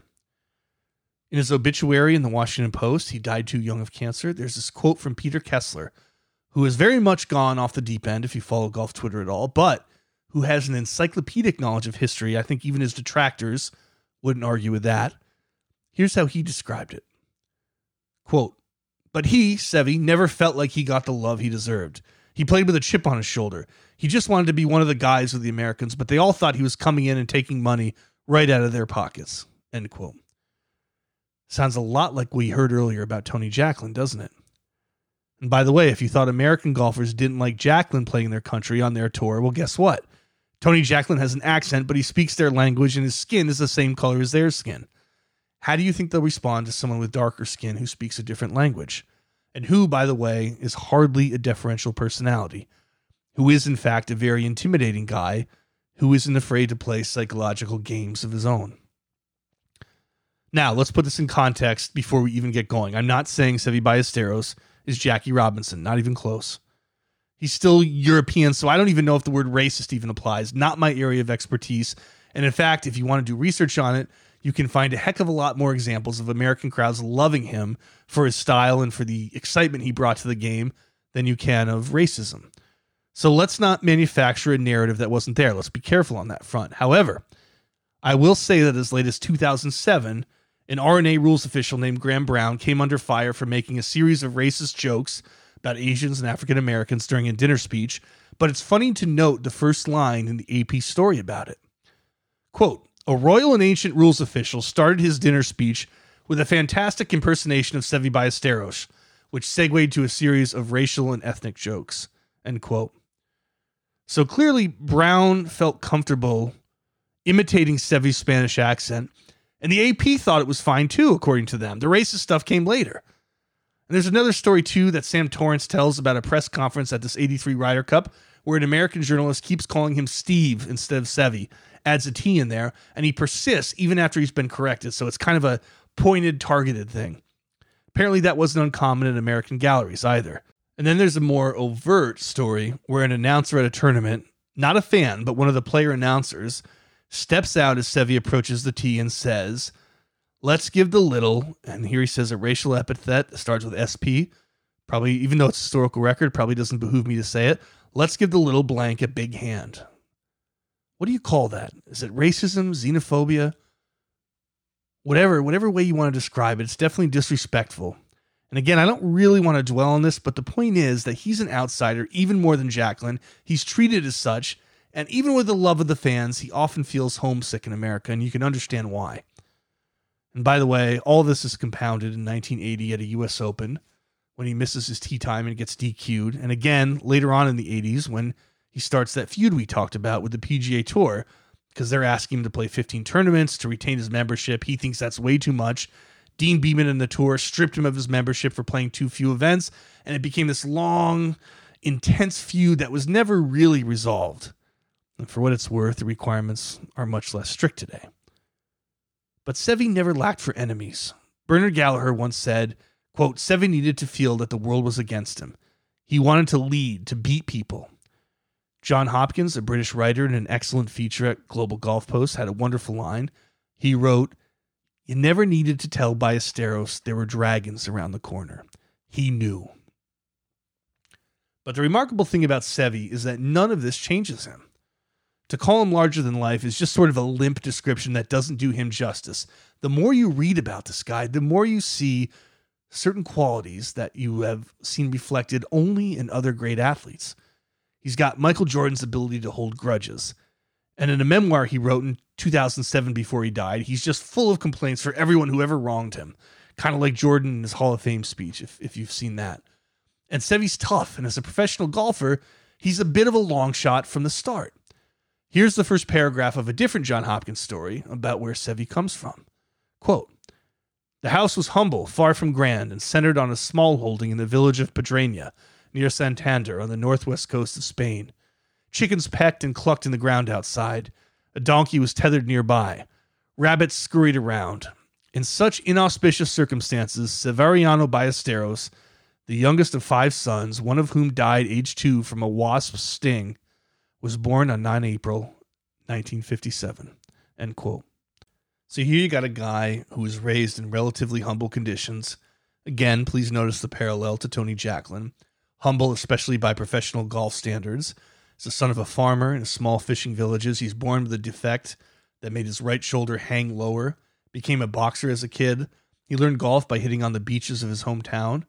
And as an adult, he's the kind of guy who slept with a 38 revolver under his pillow.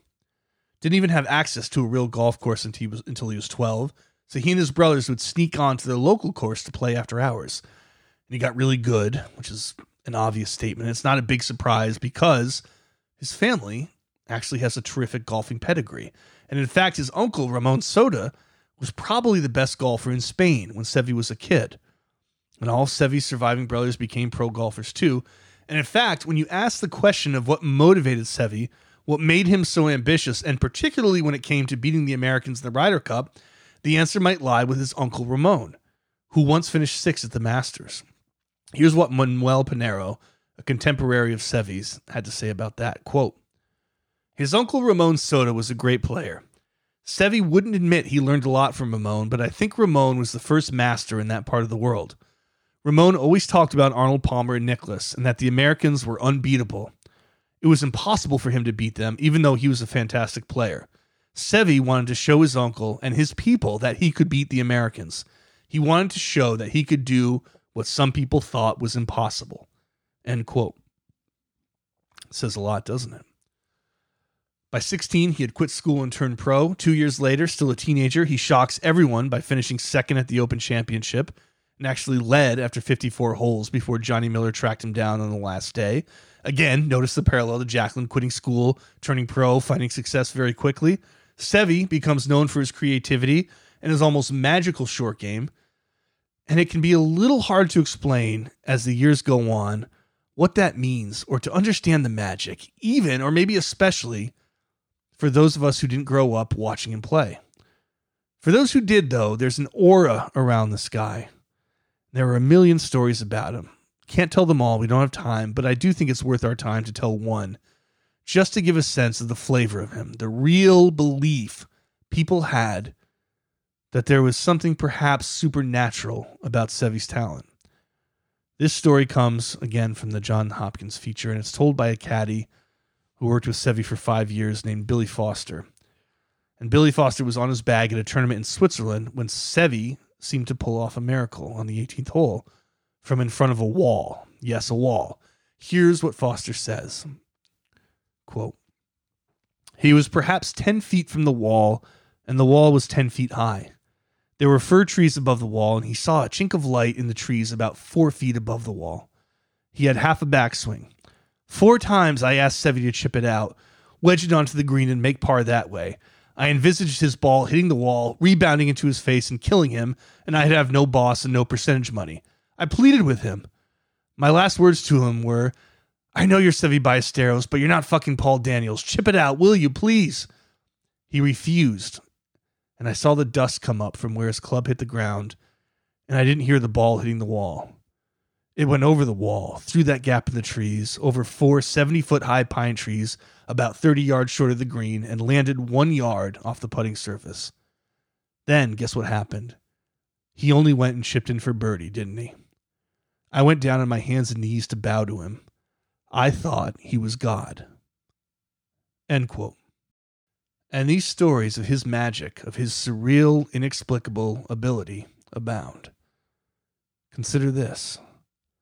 There are more than a few people who think Seve Ballesteros played a significant part in Europe winning the 2012 Ryder Cup, about 16 months after he died. In 1979, at age 22, he wins the Open Championship. And he does it while only hitting four fairways in the final ground. Talk about scrambling, talk about a short game. The big story there is that he hits his tee shot on the 16th hole into the parking lot, still manages to make birdie, but here's the crazy part a little bit more of the Seve mystique. He may have done it on purpose. Here's the Washington Post on that moment from the obituary. Quote, Mr. Ballesteros led the British Open in the final round with a chance to shut the door on his closest pursuer, Nicklaus, if he could make one last birdie down the stretch. Mr. Ballesteros saw his opportunity on the 16th hole. He later said that he did not want to hit the ball straight down the fairway and risk a difficult second shot through raging crosswinds. Instead, Mr. Ballesteros improvised and aimed his drive toward a parking lot where his ball came to rest alongside a white Austin, with a wide open view of the green. Mr. Ballesteros birdied the hole and beat Nicklaus by three shots to become, at 22, the youngest British Open winner since the late 1800s. End quote. Now, is that true? Or is it something Seve invented later to burnish his legend? Which would not be the first time he's done it. Once, when he changed his swing, he told everyone that he took photos and video of his old swing, went out with his coach, and symbolically burned them in the American desert, which was nonsense. But that's Seve. Along with all his magic, he's a myth maker. And examples of this, too, are very common in his career. And knowing him, knowing his inventiveness, his creative genius on the course, it's very believable that he hit a ball into a parking lot on purpose on the 16th hole with a chance to win a major.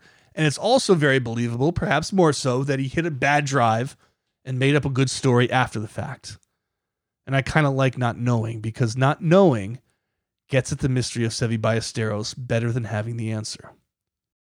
By the 83 Ryder Cup, he's got that Open Championship and he's got two Masters, including the one played that April.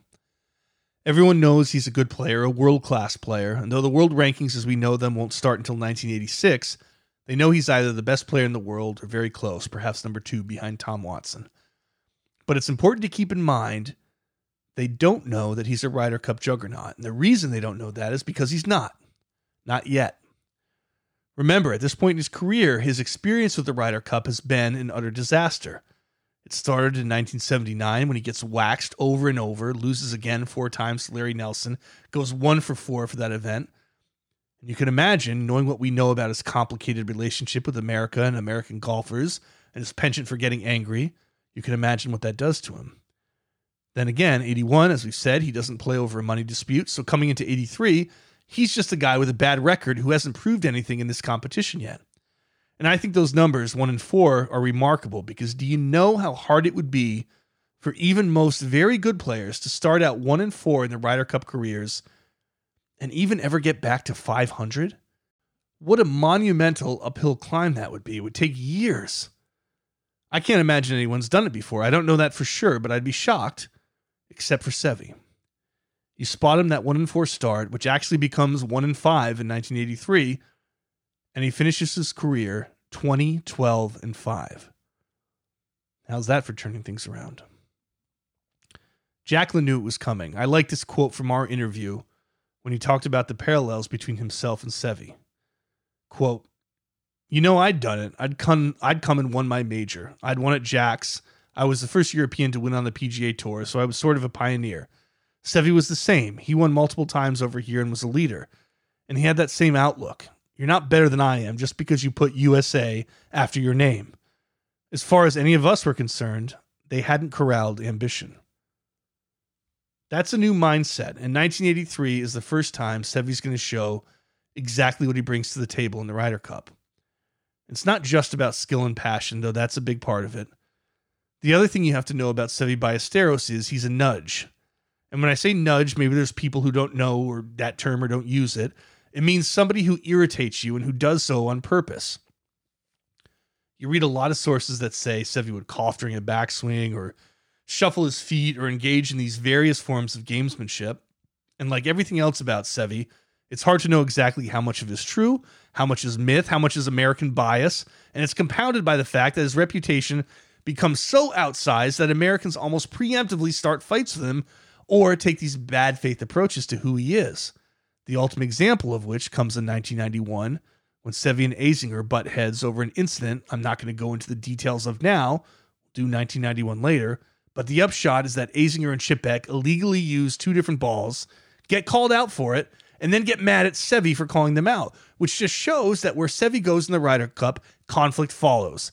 It's not always his fault, but he just creates this force field around himself. But the really remarkable thing about Seve is that if you take, I don't know, 99% of professional golfers or 99% of athletes in any sport, and you tell them to mess with their opponent, it's probably going to mess with them too, which is why they don't do it. I'm always reminded of the Patrick Reed Rory McIlroy singles match at the Hazeltine Ryder Cup.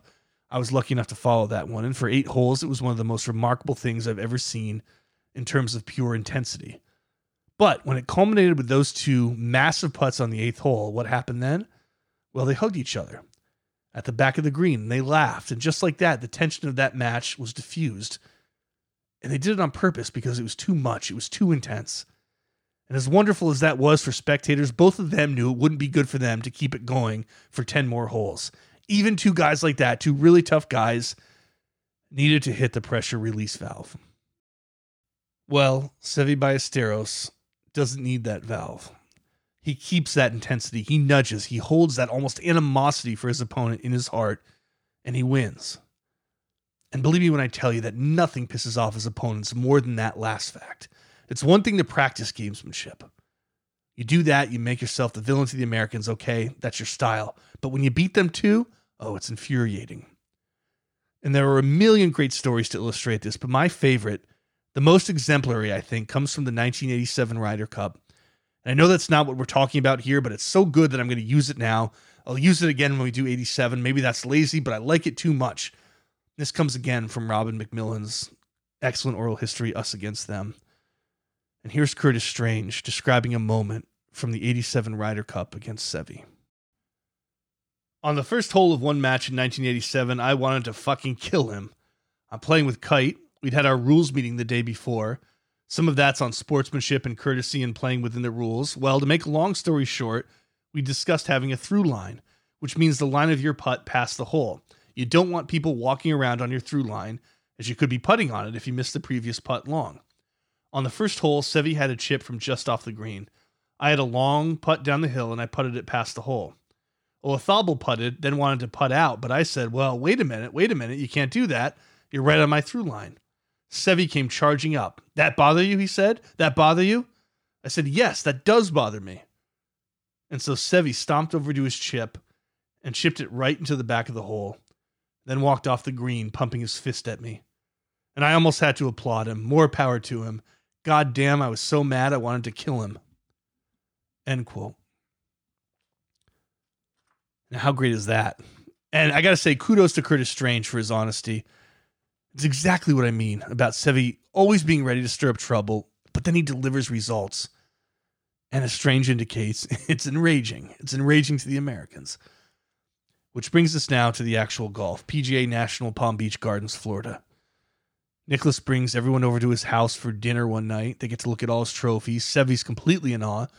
They're probably seeing that on purpose to some degree.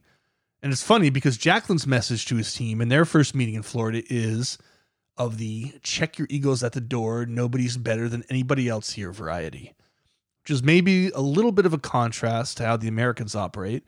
And it's definitely a preemptive response to some of the stuff he saw in his own playing career. Then finally, Friday morning comes and it's time to play. And in the morning session, Jacklin has to decide who's going to play the first match. It's foursomes, alternate shot. And he goes with Bernard Gallacher and Sandy Lyle, two of his Scots, two of his veterans. Seems like a good idea, but Nicklaus counters with Tom Watson and Ben Crenshaw.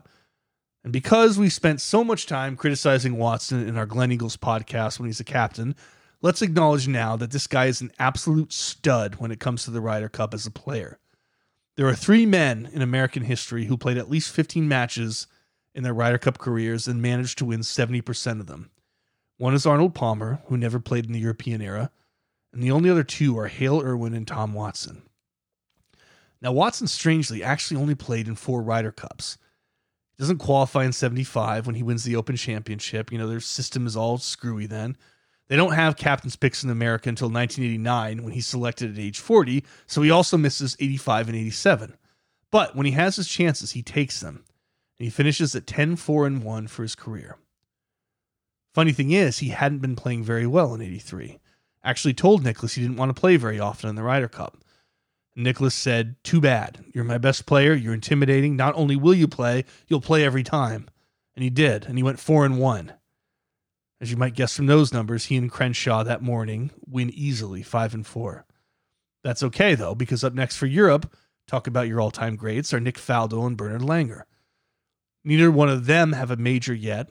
They're playing against Craig Stadler, and they're playing also against the guy who is one of the most feared players on the American side, Lanny Wadkins. Here's how Tony Jacklin described Lanny Wadkins to me. He said, quote, Wadkins was the cockiest son of a bitch you ever met in 10 lifetimes. He'd introduce himself by saying, Hi, lunch. He was an arrogant bastard, but in the nicest way. End quote. And Jacklin considers Wadkins a friend. Imagine what his enemies think. And you talk about Ryder Cup records. Here's a guy in Wadkins who finished his career 20, 11, and 3. Billy Casper and Arnold Palmer have more total wins, but pound for pound, considering the era he played in, I don't know how you don't say Wadkins is the best American Ryder Cup golfer ever. That's what Faldo and Langer are facing on enemy soil. And are they intimidated? Absolutely not. They win four and two. Canizares and Torrance give Europe the lead in the third match. And in the last match of Friday morning, it's Seve Ballesteros, partnered with the youngest player on either team, Paul Way. Jacklin's idea here is that Seve will be like a father figure to Way, who you may not know him today since he didn't fulfill a lot of the promise of his early career, but who was a pretty confident, ready to fight kind of personality then, even at age 20. A cocky little bugger, to quote Jacklin. So he and Seve play Tom Kite and Calvin Peete. Way leaves the putt short in 17, and they lose 2 and 1. So after the first session, the overall match is 2 to 2. Now, in theory, Tony Jacklin could have been in an awkward position with Seve Ballesteros basically begged him to play on the team, told him he couldn't do it without him. And by doing that, you make a sacrifice, which is that you sacrifice some of your authority, potentially.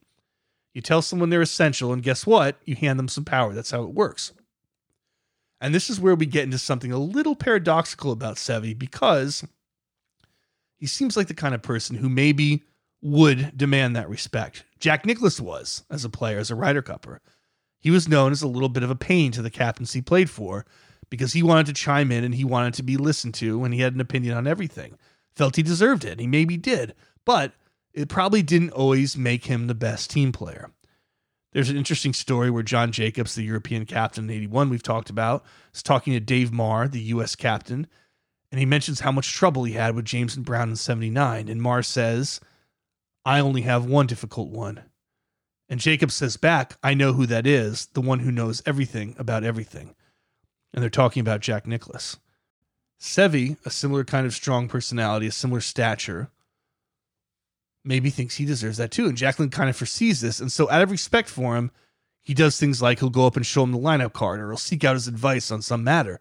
But every time, Seve says, No, you do it. You're a great captain. You do it. I don't need to see it. And I love that because I think it speaks to Seve's comprehensive sort of ability to see what it takes to win on a very sophisticated level.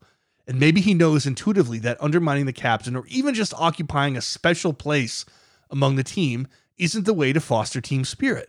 And so, along with everything else you have with Seve, here's something surprising, here's something new humility. And that's why, as much as he's hated by the Americans, he's beloved by his countrymen, his teammates, so much so that if you ask a lot of them about him today, as Hopkins did in his story, they still break down in tears talking about him. He's beloved in a way someone like Nicklaus never is. Which is partly why Jacklin paired him with Paul Way, because if Seve had his druthers, he would have played with his countryman, Jose Maria Canizares, and he's actually a little upset after that loss on Friday morning. Keep in mind, he's now one in five for his career in the Ryder Cup because he feels like he's being asked to be a parent instead of a player. And they spoke together, Seve and Jacklin, and Seve said, I feel like his father. And Jacklin pointed right to Seve's head and said, you are his father, Seve. You are in here. That's exactly why you're bloody well paired together. Is that a problem? Now imagine someone saying that to Nicklaus. Probably wouldn't happen. But Jacklin says it to Seve, and Seve just says, no, no, no, no, it's not a problem. He kind of got it at that point. And guess what? Seve and Paul Way didn't lose again in three more matches. Okay, so Friday afternoon comes. It's four ball. Brian Waites and Ken Brown get a win. Tom Watson strikes back for the Americans with Jay Haas by beating Faldo and Langer. And then Seve gets just his second win of his Ryder Cup career, one up with Paul Way against Raymond Floyd and Curtis Strange, where he makes birdie on the par 5 18th to win it. Sam Torrance and Ian Woosnam play a terrific match against Crenshaw and Peete that ends in a half. Woosnam, in particular, is great on the back nine, even though he describes literally shaking from nerves on the first tee. And when Friday comes to an end, something really remarkable has happened. For only the second time ever, Europe has a lead after the first day on American soil. One thing you can't control in a Ryder Cup is luck. As we said earlier, ask Davis Love and Medinah about that. In a tight match, you need some breaks, and on Saturday morning, for the first time that weekend, there's an indication that the Europeans aren't going to be very lucky in 83. Waites and Brown go out first in four ball. They take a three up lead, but Lanny Wadkins is Lanny Wadkins. He and Stadler come roaring back. They win one up when Stadler chips in from 25 feet on 18. Pretty lucky. Ballesteros and Way also lose the lead, but Seve manages to work his magic on 18, chipping to three feet from over the green to win the hole and salvage a halve. Faldo and Langer win easily, which is interesting because Langer had asked to rest, and Jacklin, showing his instinct for reading people, says basically the same thing Jack Nicklaus had said to Tom Watson, which is absolutely not. Speaking of Watson, he and Bob Gilder win five and four over Torrance and Woosnam. The Americans win the session, and now it's 6 6, all tied up. Keep in mind that as this thing ends 14 all, the Americans retain the cup because they had won in 81, so that's like a victory. Tie isn't good enough for Europe. Afternoon comes and we're back to alternate shot. Faldo and Langer win again. That's three of four for them. A brilliant showing. Good thing Jacklin didn't sit him. Torrance and Canizares get absolutely smashed by Lanny Wadkins and Gil Morgan. Waites and Brown get beat by Haas and Strange. And the most intriguing match of the session is Tom Watson and Bob Gilder against Seve Ballesteros and Paul Way. Remember, Watson hasn't lost yet. But together, the father, Seve, and his son, Way, are tremendous. They get out to a big lead and hold on for a 2 and 1 win. Saturday ends and the score is 8 to 8. Nicklaus gives a fiery speech to his guys, tells them to show me some brass because he really doesn't want to be the first American captain to lose in America. Seve in the European room is giving shoulder massages. Both teams are aware this is going to be on TV on Sunday. It's only two hours, which seems incredible to us today, but for them it was incredible for different reasons. Two hours were a big deal. And it's all lining up for a dramatic finish, an unprecedented finish, maybe. And when the lineups are exchanged for that Sunday, we get that great moment when Jacklin stacks his best players in the front. Nicklaus is aghast. He says, You can't do that. And it looks like maybe, just maybe, Europe has an advantage. I like this quote uh, from Fuzzy Zoeller, who had a bad back that week. And it's about the lineup. And when he found out that, lo and behold, he just drew Seve Ballesteros in the number one spot. Although I should say that it comes from David Feherty's Ryder Cup book, and it's impossible to tell when Feherty and his co-writer are just making something up for fun. So this could be fictional completely. But a lot of quotes are real in that book, and I like this anyway. So with that caveat, here's the possible quote from Zoeller. Quote, I told Jack to put me out first because I figured Jacklin would put out one of his cripples there too. Imagine my surprise. I started popping painkillers as soon as I learned. Thank goodness they don't give urinalysis to golfers. My eyes were spinning. End quote. I hope it's real. Anyway, let's say something about this match up front because if you're looking for a moment where Seve begins to lay the first bricks of the building that is going to become his Ryder Cup legend, it happens here. And it happens on the 18th hole. And that's what's going to be remembered about this match. But let's say first that he should have won without a problem. Fuzzy Zoeller ends up getting a half point here, and it's a heroic half point. It's a critical half point, especially considering his condition and who he's up against. And by the way, Zoeller is a miserable match play player. Finishes 1 8 1 in his career in the Ryder Cup. So, how on earth does he forge a draw with Seve? Pretty amazing. And I think that deserves to be said before we talk about the shot. So, Seve wants the big win in this match. Of course, he's the first golfer out. He wants to set the tone and he thinks he's going to get it when he establishes a three up lead with just seven holes to play. But somehow Zoeller wins four straight holes, and suddenly Seve has to drain a 20 foot birdie on 16 just to get back to all square. He makes it, and they're still tied when they come to the long 18th, the par 5, where Seve hooks his drive into thick rough and can only push his second shot maybe 20 yards into a fairway bunker 250 yards from the hole. And with the lip of the bunker right in front of them, he does something that his contemporaries describe as completely insane, which is he takes out his three wood. And he proceeds to astound everyone by picking the ball clean and somehow, some way, hitting it all the way to the green. Some people think it's the greatest shot in Ryder Cup history, considering the context. Bernard Langer says that's the greatest shot he ever experienced. Nicklaus echoes him almost exactly. He said, It was the greatest shot I ever saw. And it has grown in myth because it was not on TV. They were airing coverage that day, but they didn't cover the first match. So now we can only imagine what that shot was like. But we're lucky to have a great description from John Hopkins, the British writer, who was there and who saw the shot live. Here's what he wrote Quote, I was lucky enough to be 20 yards behind Ballesteros when he hit that three wood from a bunker on the 18th hole at Palm Beach Garden in his singles match against Fuzzy Zoeller in the 83 Ryder Cup and as soon as I realized how daring a shot he was attempting, shivers ran up and down my spine. The ball came out of the bunker, barely disturbing a grain of sand, bent 30 yards in the air, and ended by the side of the green. That was unquestionably the most thrilling shot I have ever seen, and I never expect to see another like it. End quote. Zoeller, to his credit, actually responds with a great shot of his own, both of them make par, and the match ends in a half. Again, brilliant from Seve, unforgettable, and maybe the start of his Ryder Cup legend. But a pretty great half from Zoeller, too, in a match where the Europeans needed and should have had a win. In the next two matches, Jacklin's gambit pays off in a big way, with Nick Faldo and Bernard Langer winning narrow matches against Jay Haas and Gil Morgan. And for a moment, the Europeans have a lead on Sunday. But then the weak part of the European lineup comes up with Gordon Brand playing his first match of the whole event, Sandy Lyle, Brian Waites, and they get beat by Gilder, Crenshaw, and Peete. Paul Way wins again, finishes a spectacular Ryder Cup with a 2 1 win against Curtis Strange. Torrance halves against Tom Kite. And by the way, Kite makes him putt an extremely short putt on 18 for the half. Has to be less than a foot. You can see that on YouTube. Stadler beats Woosnam. Brown absolutely dominates Raymond Floyd. And with two matches left on the course, everything's tied 13 to 13. And the last matches are close. First one is Jose Maria Canizares against Lanny Wadkins. And just like Seve against Zoeller, Canizares is, is up three with seven holes to play. Pretty good lead, a really good lead. Not insurmountable, but getting close. But Wadkins being Wadkins, greatest U.S. Ryder Cupper ever, arguably, he chips away at that. But he's still one down coming to the 18th hole. Europe wins this, they get to 14 points. And I think what happens to Canizares on 18 needs to be related from his perspective, verbatim, again, from McMillan's oral history. In the last match with Lanny Wadkins, I was three up with seven to play and was playing good golf. On the 18th hole, a par five with water on the right of the green, I was one up and hit a very good drive and a very good second shot.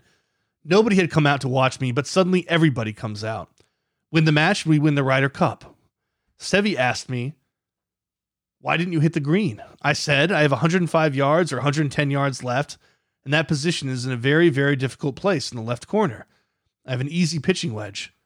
And then Seve said, You are one up, you go to the green, you make par. And then that hurt my confidence and changed my game. Then I hit a sandwich a little short in the big grass. Wadkins hit a very good shot and made a birdie just like that. And that evened the match. That is for me very, very angry. Maybe it was my fault that we did not win because maybe I lost my concentration. I was very angry. End quote. In David Feherty's Ryder Cup book, he describes Wadkins' shot as follows The rotten, black hearted little turd then hit the shot of the week, a pitch that stopped 18 inches from the hole.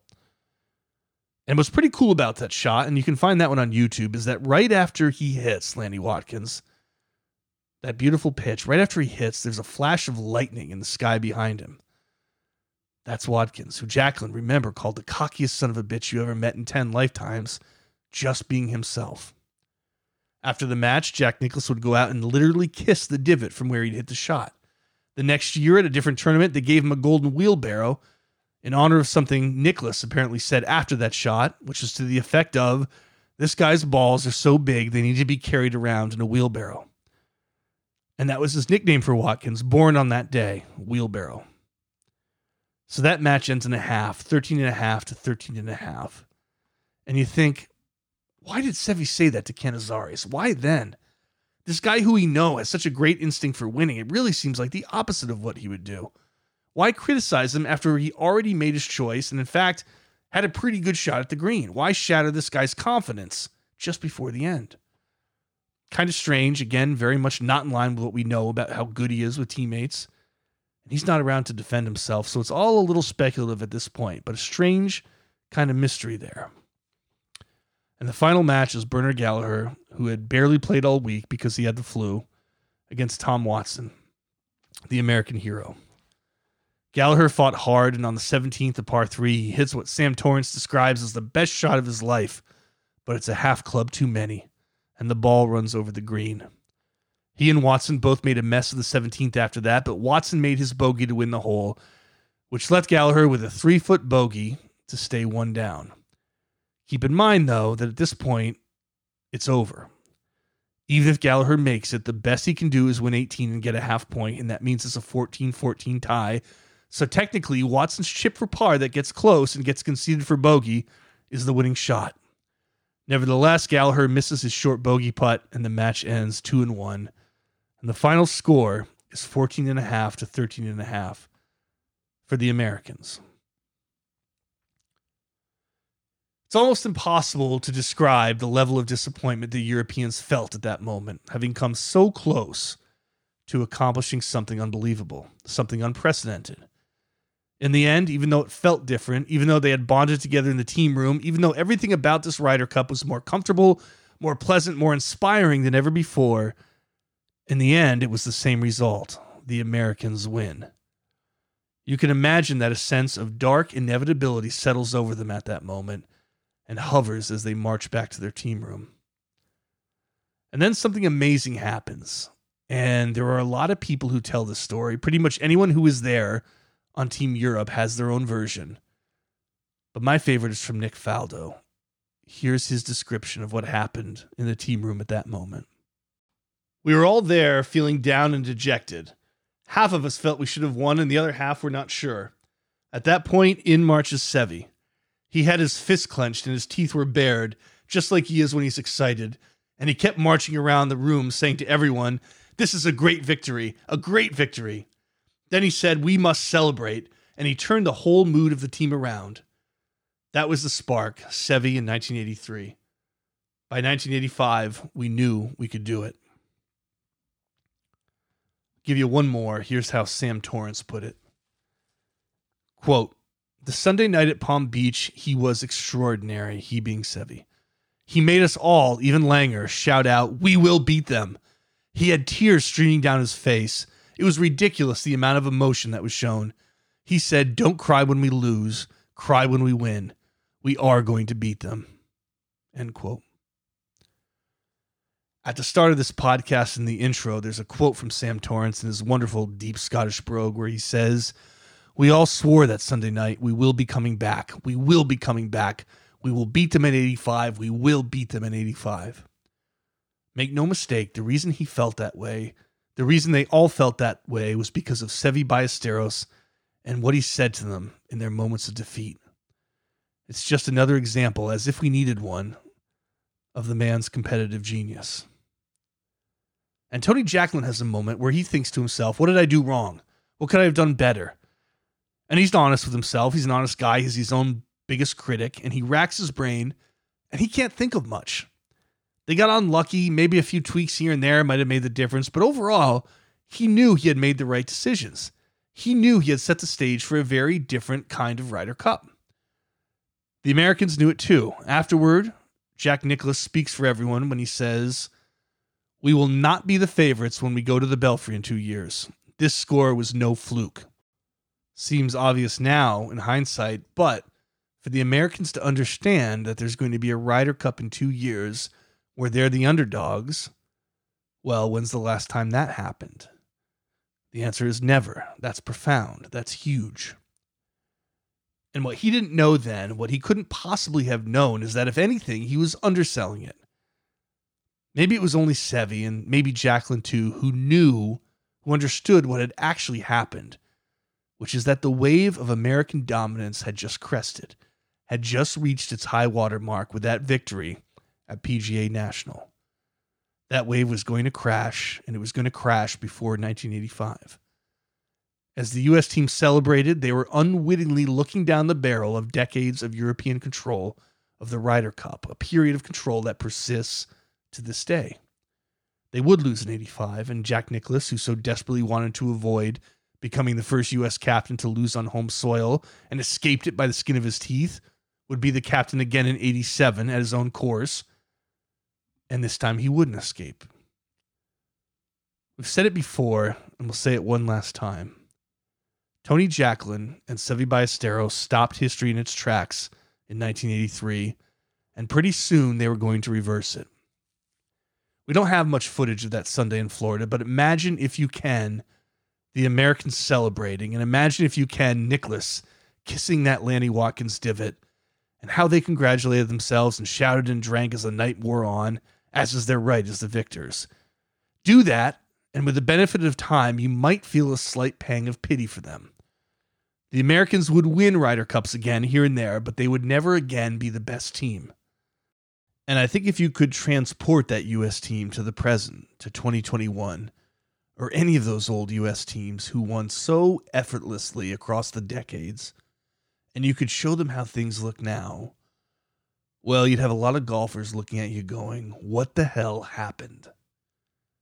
And maybe the best way to describe what changed in 1983 is to say that up until that moment, the story of the Ryder Cup had been one kind of story, and that story was about America. Starting that weekend, it became another kind of story, and this one was about Europe. Almost 40 years later, it still is.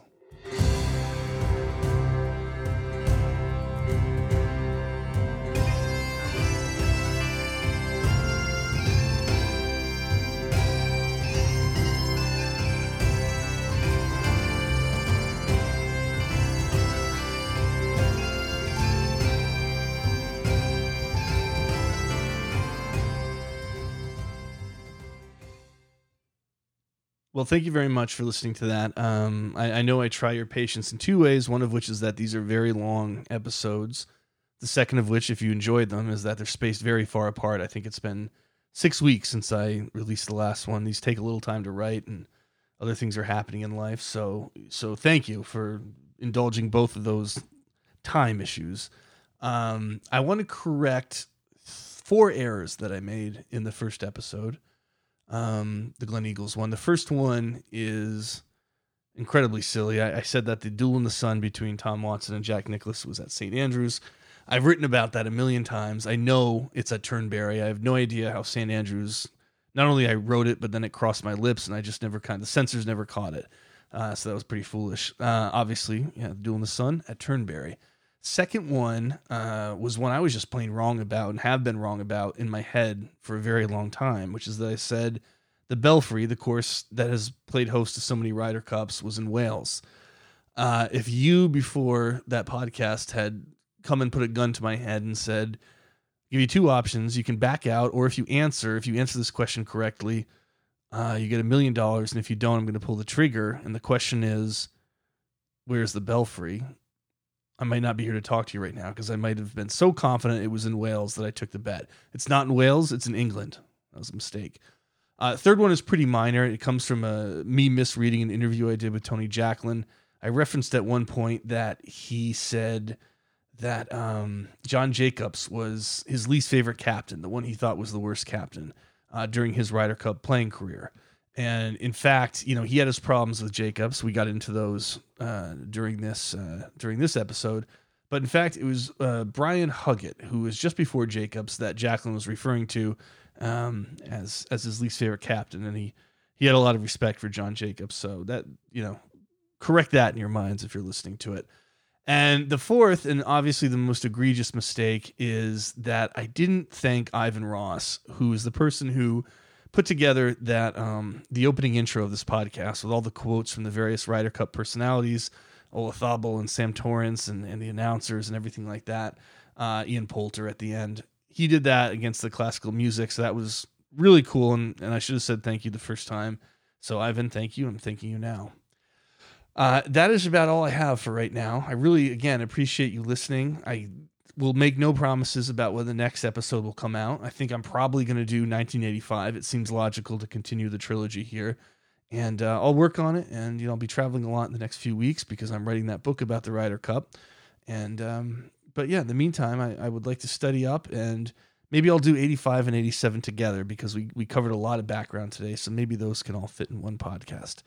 All right. I appreciate it. Have a great day and um, goodbye.